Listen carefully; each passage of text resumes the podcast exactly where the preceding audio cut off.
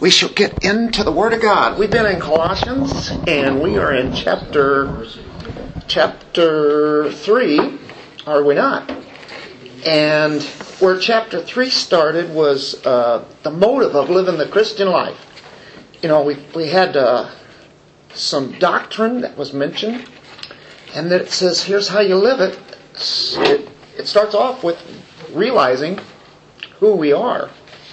Uh, what we've become in Christ, because it says in Colossians, first four verses, that we are to uh, realize that we're seated at the right hand of God. I mean, or Christ is, and we're to be seated there too, uh, realizing that we are in the heavens as we um, live our life here on earth.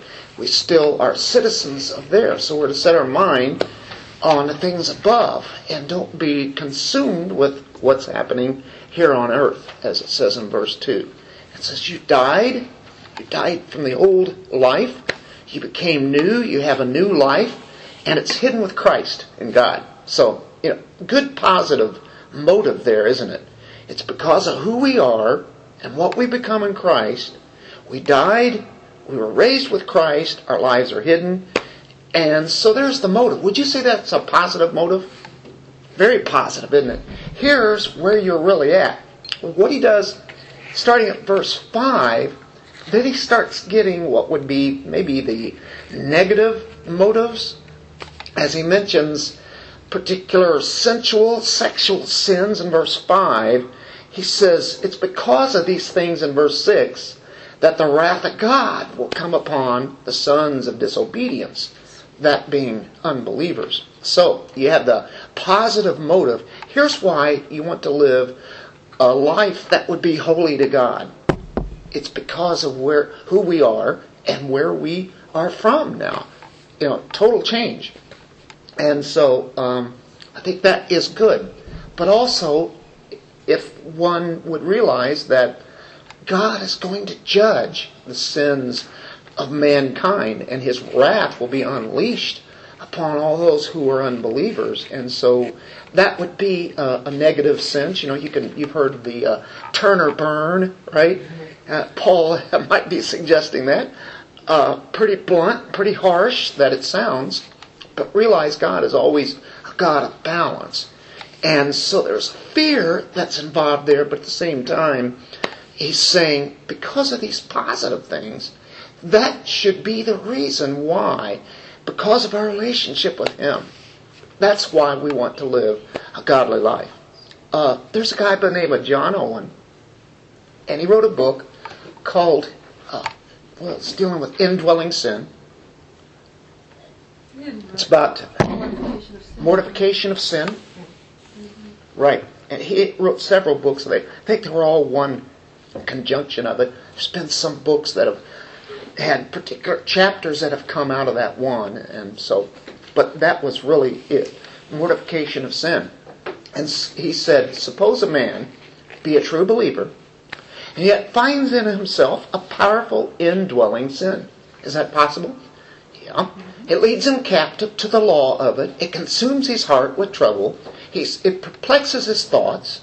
His soul has become weakened by it, and his peace is disquieted, it defiles his conscience, and exposes him to even more hardening through the deceitfulness of sin.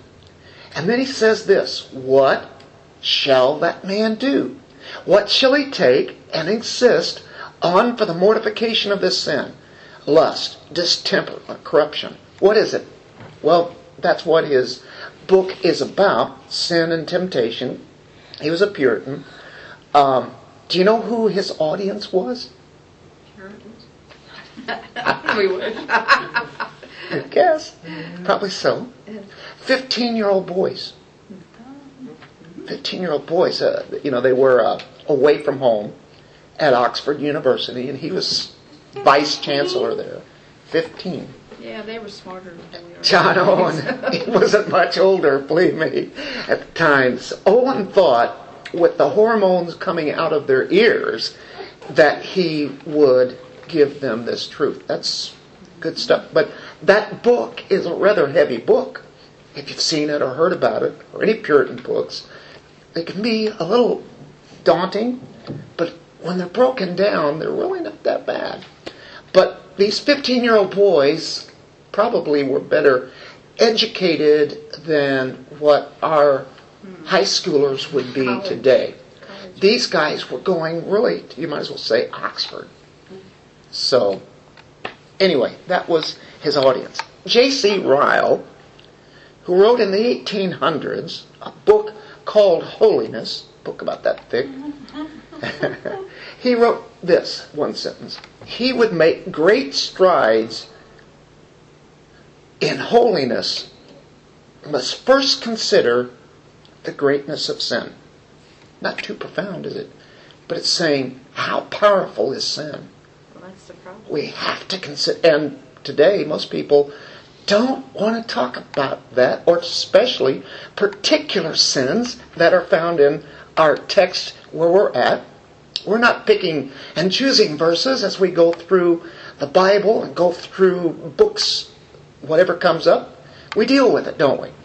So, there was Robert Murray M'Cheyne. I've used him often in this study here. By the way, great man of God. He died before he was 30. You see some of his works and you go, this guy acted like he must have been 80 or something. You know, he didn't make 30 years old. But he, there was a quote that he had I have begun to realize that the seeds of every known sin still linger in my heart. That's a godly man. And he says, I have begun to realize that the seeds of every known sin lingers in my heart. Folks, we all are battling in a horrible war against sin. And it wants to kill us. And we have to kill it back. We have to mortify it, right? Consider the members of your earthly body as dead. Mortify. Mortification. Um, I think M'Cheyne showing that once you get that idea that seeds of every known sin are there and want to attack you, kill you, and destroy you, once you realize that, when you know this, your eyes have been opened. You know, they're not closed. Instead of being a friend, you realize it's an enemy, Yeah. is what. Well, we finished verse 5 last week, and we wound up with that very last one called idolatry. Because idolatry is at the base of this, which idolatry really is self worship. It's replacing what who and God is and what He wants for your life and replacing it with something else, right? And so from idolatry goes greed as we read it backwards in verse 5, then evil desire, then passion, and then impurity, and then the immorality. And so there it goes. Um, Calvin said this man's mind is a perpetual factory of idols. That's what our minds are a perpetual factory of idols. Constantly. reminds me of uh, in the days of Noah when God said their hearts are. He grew sorrowful that He had ever created man because He says that their wickedness has no end. Like they're just that you leave them to do what they want to do, and they'll always do evil, and they'll do more of it, and they'll find more ways To be to be more perverse and full of, you know, all kind of debaucheries. Yeah, that, and, and that is so true. So you That's were saying our minds are perpetual factories of, man's mind is a perpetual factory of, of idols. Our mind is idol make, uh, makes idols. okay, That's always coming up against, you know, who God is. It takes God's place. We would we wouldn't think about that. We don't take sin seriously enough. And when we are woken up to it, we go, ooh, this is real. This is a real war. We'd love to cover it up. That's our flesh, you know, that wants to do that. But um, we bow to the God of self. And so idolatry is at the very root of all sin. Of course, idolatry, we think of the idols and you know little gods that they make wooden, plastic, or what have you, metal. But we're talking about idols are what we live for to satisfy our own pleasures if it's not for God. That's what we do. We make ourselves like God. That's what we do when we think that way. We're making ourselves God of our own lives. That is not going to work well for a Christian, is it? So, that's why Paul writes all of this as he tells us, first of all, here, you're in the heavens. You live in the heavens. You know, you, you belong to God. And keep seeking those things. Here's the positive. Then he gives the negative. Verse 5, especially verse 6, which is where we're, we're at here tonight. And you'll notice as it goes into verse 8 that it's, we, we saw the sins uh, uh, in verse 5. They were sexual sins. Well, in verse 8 and 9, it has to do with speech sins. And do you know that sex and speech are the features of life that are the most out of control? We have out of control sex in this world today, don't we? But we have out of control speech. So if we don't battle one, we're battling the other. And it can get out of control. They put the two together when they make music. Oh, I guess they do. It's a real, it's a real combination there. So, yeah, that's right. Um, Augustine prayed this before he became stronger in the Lord. Give me chastity, but not yet. And God is saying, I want it now. so, out of control. Things are out of control when we are living underneath our idol worship. So let's look at verse 6. For it is because of these things that the wrath of God will come upon the sons of disobedience. And in them you also once walked when you were living in them. But now, don't you like that? you also put them all aside anger, wrath, malice, slander, abusive speech from your mouth. Do not lie to one another, since you laid aside the old self with its evil practices. So, let's uh, go to the Lord in prayer. Father, thank you for, again, your truth. Sometimes it hits us right where we are at. And there are specific sins mentioned because we have specific sins that we battle against. There are oh so many. But we see that the idea of idolatry, whatever sins that we do struggle against, is at the heart of it. And Lord, we want to cut that off.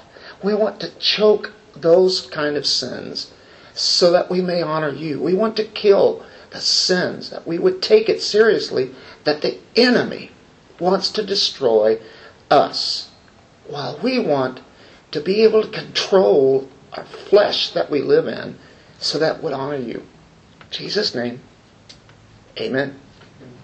So the wrath of God, the, the wrath of God, yeah, that is God's judgment upon unbelievers where there will be final judgment. He will judge harshly. Um, in Romans 1.18 speaks about that. He, uh, the holiness of God is stirred up against the activity of, of sin, against that sin it is. Um, the wrath of God will not come on believers. It's only for an unbeliever And that's why we don't want to associate with these particular sins that we read in verse 5 and then also in verse uh, 8 and 9. That's characteristic of lost people. Sin does not bring blessings, or uh, never does it. But it does bring wrath. So you look at Ephesians, just uh, a couple of books back, Ephesians 2, which in verse 1 it says we were dead in our sins and our trespasses. We were dead in them, not alive, not alive to God.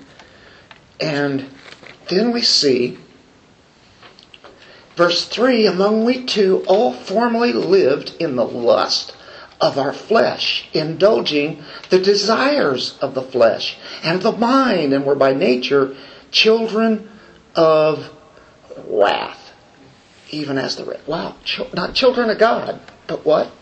Children of wrath. So, uh, and we're not that anymore. We don't want to be that. Uh, C.H. Spurgeon, quoting a lot of the old guys here, they really preached on sin. You can't get a lot from uh, a lot of newer guys today.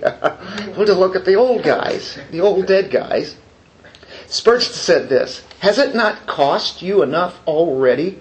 He calls them burnt child. Will you play with fire? When you have already been between the jaws of the lion, will you step a second time into his den? Be free and let the remembrance of your ancient bondage forbid you to enter the net again. a lot of pictures going on there, aren't there? Illustrations. He uses like a child playing with fire, or the jaws of the lion, um, bondage to sin, the net that so easily captures us. So the reason for killing sin uh, would be the wrath of God and the past sin of us who are believers. Wrath of God's coming on unbelievers. But as believers, we look back and we look at that sin and we go, I'm glad I am not a part of that kind of life anymore. We can't believe how wicked you were. Yeah, it's amazing how lost we were, right? So that's kind of the idea as he moves on with this. And he says, uh, verse 7, you once walked when you were living in them. So that's uh, part B under your number two there, the reason for killing sin. Number one, wrath of God. Number two, our past sins. Then we get into another list of sins. These sins are committed directly against other people. This time it's um, the other ones. People may know it, may not know it, but these are some sins that smolder underneath and then they come out. And it comes out of our mouth. Whatever is in the heart, it will come out in our speech. The verse that says, "Be careful what you say in your anger, because what you say comes from the heart, and you Mhm. can't, can't take that back." That's exactly right. So, he says, But now you also, in verse 8, now you also, the ones who are raised up with Christ, seated in the heavenlies, he says, Now you also, what does he say? Put them all aside. That means, um, a lot of times in the early church, you know, when they, they would have baptisms, they would take one set of clothes off and put on these baptismal clothes representing our new life. So the old clothes are like dirty, they're set aside, they now have a new life. Then that's the idea of of that. Uh, some say that would be an illustration, or even when they were pagans, you know, they come in of a day and they would have, you know, they'd be dirty, they'd be out working, and so they would take that off, put on a different robe, and so it goes. It's easy. That's the idea. Put off. By the way, it is one sense of do this now, put on those new clothes, and in another sense, it's already happened. Because we are new creations, we have the robe of righteousness, don't we? we put that on. But in another sense, it's like here's our ongoing everyday lives. Like the priest would serve in the temple all day long, go back and forth, and there was that uh, cleansing laver that as they would go, they would wash their feet with it, wash their hands, uh, showing their actions, and it had to be cleansed continually. We've been washed once from our sins, right? But yet, in our daily walk, as we serve God, we're, we're contaminated in this world, in this body. So that's why he gives that illustration there. It's a picture. Put them all aside. Now, what are they? It starts off with what? Anger.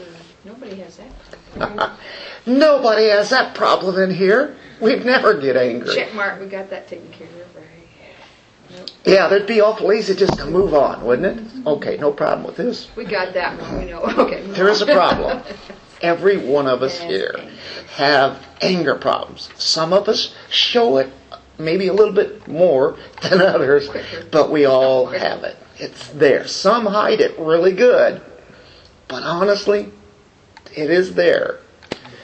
The word in the Greek is orge, which is a deep, smoldering, resentful kind of bitterness. It just smolders there. It's a growing inner anger. Um, it swells up, gets bigger and bigger. It's like a sap in a tree on a hot day. It swells the trunk and the branches until they're in danger of bursting. It makes me think of like when you put a pan on the stove, Exactly. turn it on, and it's not boiling yet, but it's getting there. You can see it underneath. It's doing something. Starting to get there. So. It's rattling. And that's exactly what that's talking about. Exactly. Um, by the way, that's the same word that's used in verse 6 for it is because of these things that the wrath of God will come. Orge. And then it's the same word as I have here in my version, anger, here in verse 8. It's wrath, our own wrath. God has a wrath or an anger against sin, and there is a righteous anger, isn't there? Oh, people Our- that way too Yeah, yeah. They- They Right. got it, yeah. So, so the wrath from verse six is the same as orge, anger, Mhm. in verse eight, but it's not the same as wrath, thumos, in the next section. Right. Okay. Yeah, um, anger is the, the orge, and then you have the wrath uh, uh, there, which almost is confusing, isn't it? Because it uses a wrath, which is a different word than we would be using in 6. You got it. Because that could be confusing. It looks like it is, but the first word is anger or orge. Uh, look at Ephesians uh, 4.31. Back a couple books again. Oh, by the way, in verse 26, 426 of Ephesians, be angry and yet do not sin. So there can be an anger, but it has to be an anger that would be a righteous anger where God would be offended. Okay, what would I say? Ephesians 4? Uh, 31. 31. Let all bitterness, and that's associated with our word there, that anger, and wrath and anger and clamor and slander be put away from you along with all malice. That sounds like our Colossians passage, doesn't it? You know, put it away, uh, set aside these clothes. Anyway, that's kind of the idea. What does James say in James 1? How do we live this life? James says, Be ye a doer of the word, right? So in James 1 19 and 20 says, This you know, my beloved brethren. But everyone must be quick to hear, slow to speak, and slow to anger. For the anger of man does not achieve the righteousness of God. By the way, James uses the same kind of thought. The next verse says, Therefore, putting aside, taking the old clothes off, all filthiness and wickedness. But there, James says in 19, slow to speak, slow to anger. Speaking angry words, right? Hold it for a moment. Wait. Think about what you're getting ready to say. Being ready uh, to say, Lord, how you want me to handle this? Right? So that's the idea of anger that we see here in Colossians 3. What verse is it? 8, right? Anger, wrath, there's our word wrath. It's a different wrath than the other anger type word, but it's associated with it. It's thumos. And it's a sudden outburst. So what did we start with, Avel? What did you say it was like? About boiling, boiling. boiling pot. Boiling Like pot. Before it becomes. It's not boiling, Right. but there's something smoldering underneath, It's rattling. and then it boils. Thumos is fuse. That's thumos. Sudden outburst of anger.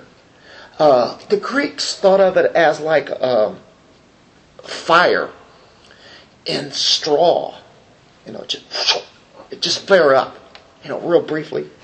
It's a boiling anger. It lies just below the surface, and then it erupts.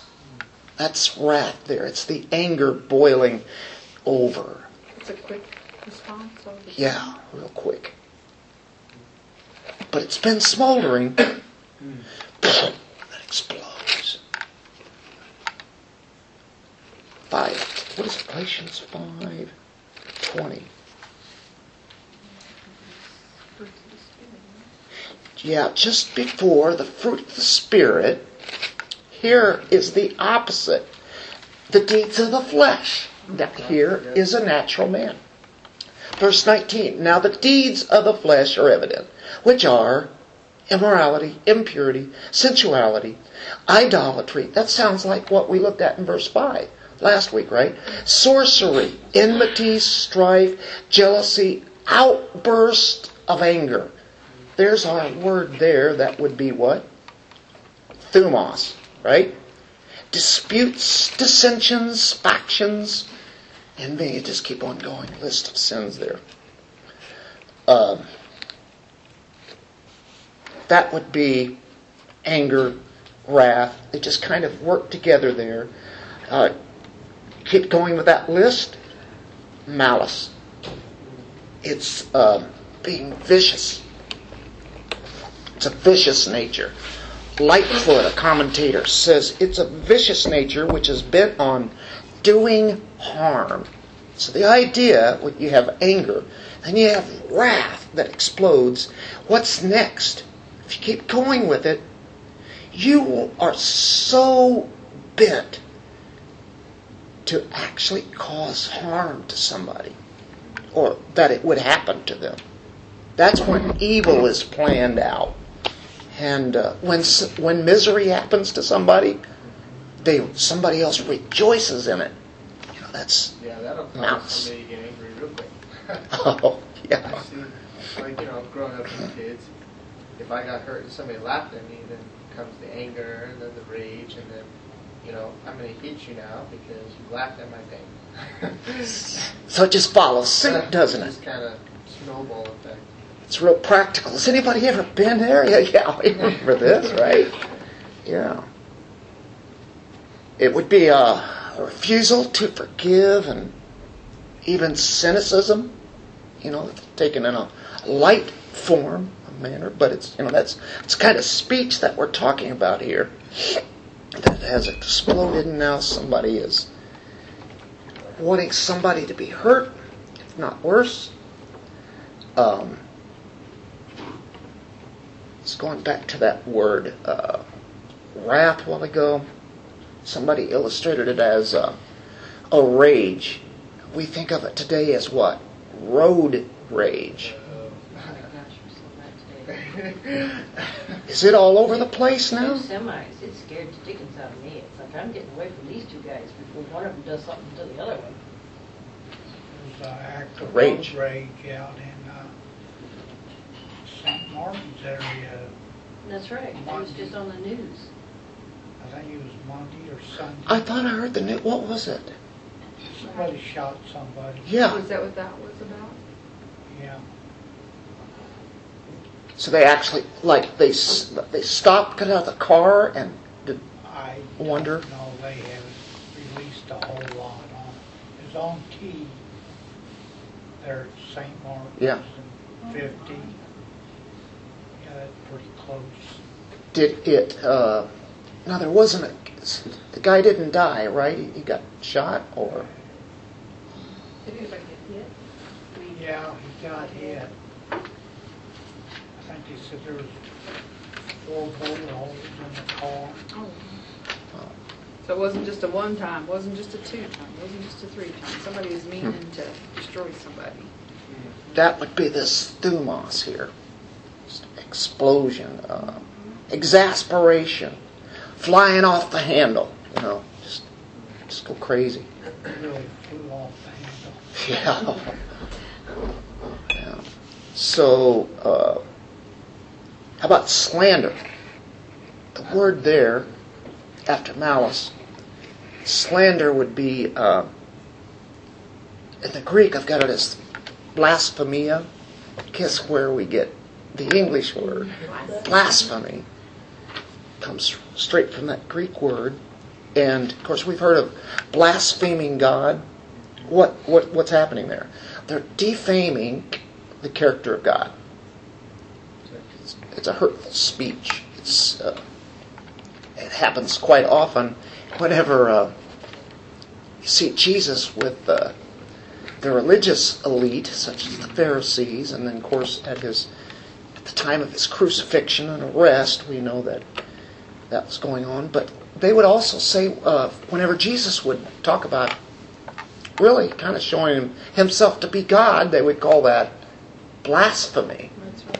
You know, he's defaming God's character by saying that he is God in that sense. It's a, matter of coincidence, you know. I was working on a petition today, and one of the counts is slander. And it's, it's not only speech that you know to be false that defames another's character, but another part of it is it, it can be slander if you just don't care whether it's true or false and you want to pass it on, which is a little, well, quite a bit easier to do. If you're intending to do it and you know you're lying, that's one thing. But if you're, and I've done it. I, I pass things along, kind of thinking they're true, but more like. Could be something to it. Yeah. It could be something to it. this, Or I want to tell this, and then you find out, Yeah, it run, yeah, it runs real close to that, but the real word is, like I said, they're it's, um, s- like I said, they're said slander is an intent. So like a curse defame- word. No, Like de- the curse defaming at something. It's, it's like, what if somebody told me, you know, I, I was down in Lafayette and I I saw a bill heard. and he was, I heard. and I just know what Drug goes on at that house. You know, and. You spying on me? Right. I'm just kidding. But you know what I mean? Yeah, Well, uh, yeah, you know, whatever. Okay. But Then then, I run off and I tell Carol, you know what, I just heard yeah, about but that, you know? is, but isn't it even more, because that's gossip. That makes sense. But sense to on me, it slander. is, slander is the intent to disfame of, like, you Right. really kind of have a Like grudge discredit against a somebody. Right, bell. right, if I had a grudge, which I don't. about Yeah, I I'm see. but, very but that's what, that's, the- that's what they try to prove in court, that you actually had another motive to why you spoke those things. It Right. wasn't just, like you say, Uh-huh. gossip was that there's like, could be something bad. It's like, no, they have, the intent is to destroy that person with any, Like a reputation. right, right, and they, they have a person, it's like almost they prove there's a personal thing that they don't like about you, that's why they're saying what they're saying. We're saying. seeing it played out Yeah. in Washington DC right Oh, now. Yeah. Sounds like that happens yeah. at my job a lot, actually. So it's Yeah, yeah, surprising. work is real good about doing that, to put somebody Mhm. down so they can get their position. Especially position. when it comes to rumors. Yeah. This is used so much, isn't it? Certainly is. Without any kind of evidence, without any kind of Verification. verification, just, you know, hearsay. Or they just make it up, bring it up because they don't like that particular man, particular party. They say they have evidence and then it comes up nothing. Well, that's Never the, there. whole- that's the whole thing, is to make something out of nothing is really what it is. Mm-hmm. That's, I mean, that's really, because somebody just doesn't really Yeah, like They just you. want to ruin somebody's They, reputation. their whole, the whole idea is for them is to destroy you, you, you. Like Your Nancy reputation. Pelosi said the other day, you'll be guilty until he's found innocent. And boy, does she say it right. She said that directly. Yep, that's exactly how they think Boy, the did anybody ever catch that? I mean, just, that's pretty obvious, They isn't just, it? and they said they, said they just laugh. They just laugh about it because they think they they're But yeah. A lot of, lot of regular media never mentioned anything about it. No. And see, that's what you gotta be careful of, is the news source. Even a news source, is that telling you the correct thing? Well, Disney owns a lot of those. so you already know what's coming out of them. Yeah, journalism is not j- journalism anymore, is It's a it? bunch of cartoons put together. Is this what we're saying? Oh, yeah. It's just Yeah, another like you movie. said, journalism is dead. TV series. It's a fantasy. Yeah. They don't report what's going on, they just report what they think you want to hear. Or what they've been mm-hmm. Or what they tell want you to hear. They want you to hear. Yeah, it depends on who you are, right? If you're on their side, that's, that's what you, you know. And, and you've gotta be careful what you pass along on Facebook too, I've learned that, mm-hmm. Yeah. yeah. The ones I I- pass things along, I'm like. Boy, a lot of this can be oh used right there, couldn't it? Well, not even me. Like some of the times they pass along that a child's been abducted. You know, they're like trying to pass it through. And then you look at the date. Well, that happened three years ago. It was an update? You're like, kind of like going. "You- Did you notice the date that that was first posted? you kind of go, little, you know, yeah. So we're like, oh, okay, yeah. Facebook is, uh, I quit posting stuff. I put something on there a while back and Facebook come back and said, our fact checkers found that this was false. So Hmm. Then it was on the news and all this, how can it be false? Did you send it back to them? No. That you your your facts tell you that they are that what they're sending is false. Did they just take it off, or what did they do? I don't, well, People post They- false stuff all the they time. blot it out and they put that little thing up there. Huh. Huh. And you gotta go in, I think it's got a fact checker thing on it. Click Mhm. on that and it comes up all this stuff, Information. information that they have. Well, their fact checkers are just normal people. They can be biased. Yes. You know, who's the judges on this to call that? Uh, I guess it- one would uh, come back with, okay, here's my source. She's not always going to be able to maybe get every detail on it, but you know. We, yeah. So anyway, um, I guess could you say then that slander is uh, malicious, and you can take it as a malicious, malicious gossip. You know, it can even masquerade as something that is really not meant to look like it's a harm to anybody. I feel like that's why it comes number four in the list. You got anger, then rage, and then malice, and then you slandering somebody's name or their title or their. Their very character. Yeah. So the next one then is what? Follows right up with it. Abusive speech from your mouth. Hey, what uh, Yeah, mine says filthy language. filthy language? That's what I was wondering. What do you have? Uh, is that what you have on yours? That's King James that you have there, isn't it? Mine says filthy. Okay. I All got right. NIV. And that's probably a little more accurate, maybe. Filthy communication out of your mouth. Say it again. Filthy communication Okay. out of your mouth. Yeah. Yeah. Obs- obscene speech. And it's designed to hurt. Okay, along with that.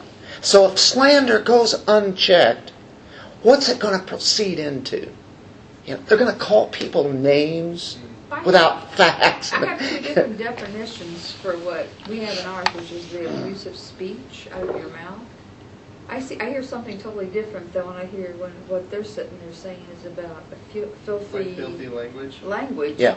To me, that's when people just go blankety blank blank, Yeah. you know. Well, I think that's really what the ultimate is here. Okay, it's a filthy, abuse- foul, 'cause a- obscene, abusive speech- abusive speech. Abusive speech to me is when somebody personally goes at you Right. to tell you everything they think Mhm. why you're so low on the earth. It's derogatory. Right. It's intending to hurt. Right. So if you have this slander that's going, and then all of a sudden you use this abusive speech right after it, name calling, and it just and it's it's foul language, filthy that's being used with it.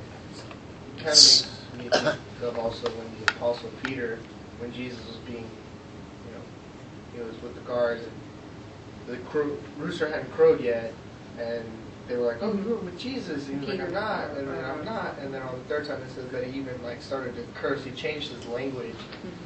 To be like, "I've never seen this guy." Blankety He, blank. yeah, blankety blank. To make it fit that Yeah. he's not with him. Show. Because his speech gave it away. Like it's it's funny how when we're Christians, our speech does change. That was an abusive speech, wasn't it? That's all I grew up with was like cursing and stuff. That was it. Like that, every word we would slander each other. There was malice. There was anger. There was uh, there was more fits of rage on my end than than it was on you know, the rest of my siblings. But foul language there, one hundred percent. Just constantly, that's what was- people use in their language today, right? attack each other with our words. And then when I quit using those foul languages and stuff, and then I see other people use them at each other, I see the the destruction. Mm-hmm. especially Sad, in isn't it? Relationships. Mm-hmm. And it's like if you guys could just learn to communicate without cussing at each other or You might learn attacking each other's character, you might make it somewhere in this relationship. And I'm no I'm no expert on relationships. Would you say this was kind of normal? Yes. Does this happen a lot? this happens a lot, a lot, you know, and it, and it's, and when I try to tell them, if you would just change the words you choose to use and quit attacking each other with these, you know, negative curse words and stuff, and just attacking each other's character, your relationship will get, a, you know, possibly a lot better. And then I'm the one being yelled at now. How about more reasoning? for, yeah, like for trying to How about help more- them along. More reasoning, more reasoning maybe? Yeah. Yeah. They wouldn't use reasoning? That's Would the they? problem. definitely didn't want to hear Yeah. me say that because you tell somebody to quit cussing and it seems like you're taking a part of them away. They seem to really cling on to that. Like They like, lose their they'll power. They'll boast about it. I saw a post on Facebook from this girl and she's and she was like, "I cuss," and it's like, like when you meet me, that's what I'm going to do, and it's like, it's like And I don't I'm not judging you for cussing. I don't want to be around you.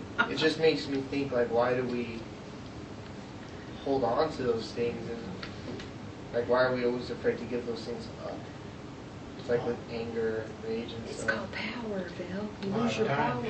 you uh, tell somebody not to cuss, they go, "Oh, what are you, all religious?" uh yeah okay saints Self-righteous?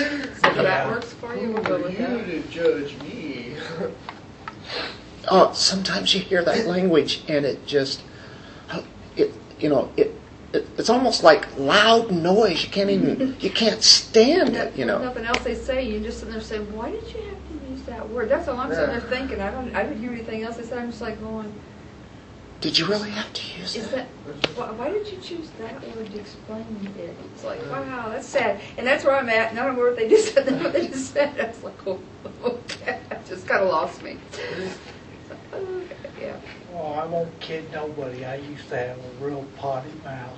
trust me I You're probably not alone in Uh, here. definitely not alone But th- th- that's the very thing we're sitting there saying. It showed your anger and your wrath and your heart. It, all those words, all it is, and that's what they're trying to express to people is how outraged they are at whatever the little thing that happened. But they live on that heightened sense all But the they time. take body functions and body parts to try to amplify whatever it is that they feel so mad about. But usually, it's not even being mad. It's just everyday language without even thinking about it. Right. It's just the way they talk all the too. time. there is that Their heart's not so. So, it says in 9, do not lie. Oh, by the way, an abusive speech from your mouth. So everything there in verse 8 is dealing with speech, isn't it? We saw the sexual sins. We see the speech sins. Whatever it is, it's still coming from where? Idolatry. Idolatry. In the sense that we don't care what God says, we're going to use our tongue the way that we want to use it. We're going to use our bodies the way that we want to use it, the way that I want to use it. But he's saying you're new people. You know, they must have still had maybe a little bit of a problem there in Colossae of some of these things that were happening. And probably it's affecting the fellowship there, the church. Well, don't you think? if you're saying these things for each other. When uh, when they came together, were was the church in Colossae like the church? Were all the churches the same in where they would sell their possessions and live together, or were some churches kind of like Just where we are today, where they would just come together and gather? and It'd be something like what what we do. Kind of You know, they have their own private lives. Now they're in, but believe me, the church was in the early church, especially in Jerusalem. Mhm. They- yeah, they They they hung pretty gave. tight. You know, as much as they could. Some did sell their possessions and do that. They took it seriously, you know, because they knew that that is what somebody is really hurting there, and they need Cause they have some needs. Because that's what I was wondering.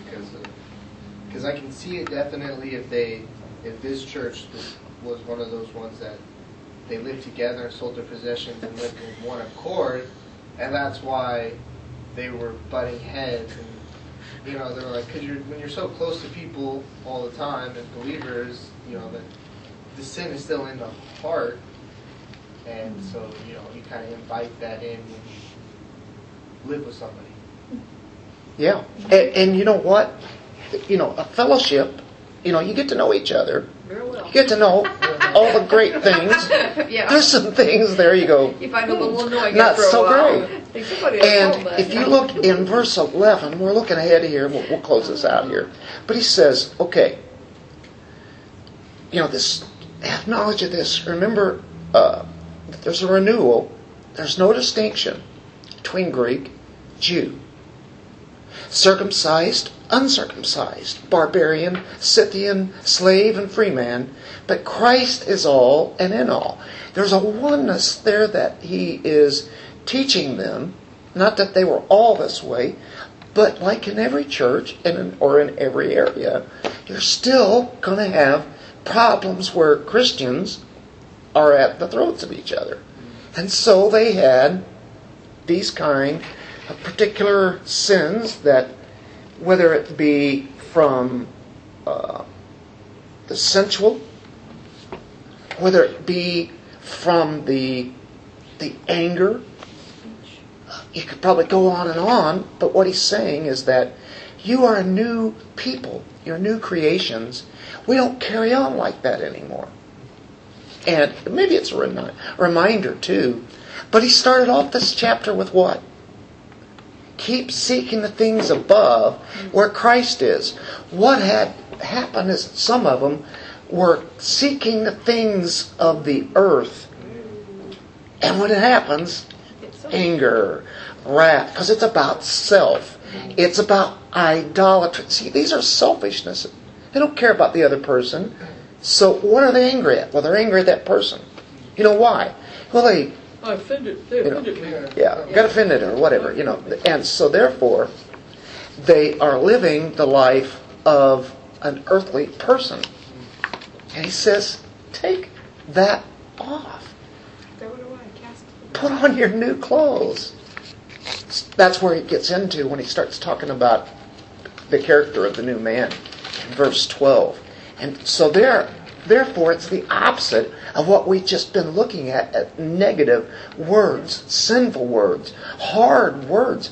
I mean, who wants to talk about this stuff? But this is where we've all battled. We still battle with it. Well, we know Every one of us. comes back up, and it's always a good reminder. You can't, you can't react that way. That's not how you get to react. So when th- this this text comes up, it, it, it's pointing to who? Us, It's not all those bad people out there. It's pointing it to me. Mm-hmm. Yeah, I've got to deal with my anger. You find a new way to Right. respond. It's like worrying about the log in your own eye. Exactly. That sums it up there. Let's pray. Father, thank you for this evening. Thank you for your truth, your word. May it come into our hearts and make us desire to be more and more like Christ. Because of where He is, at the right hand of God. And He's our source of being able to live the life that glorifies you. In your Son's name, amen. Amen.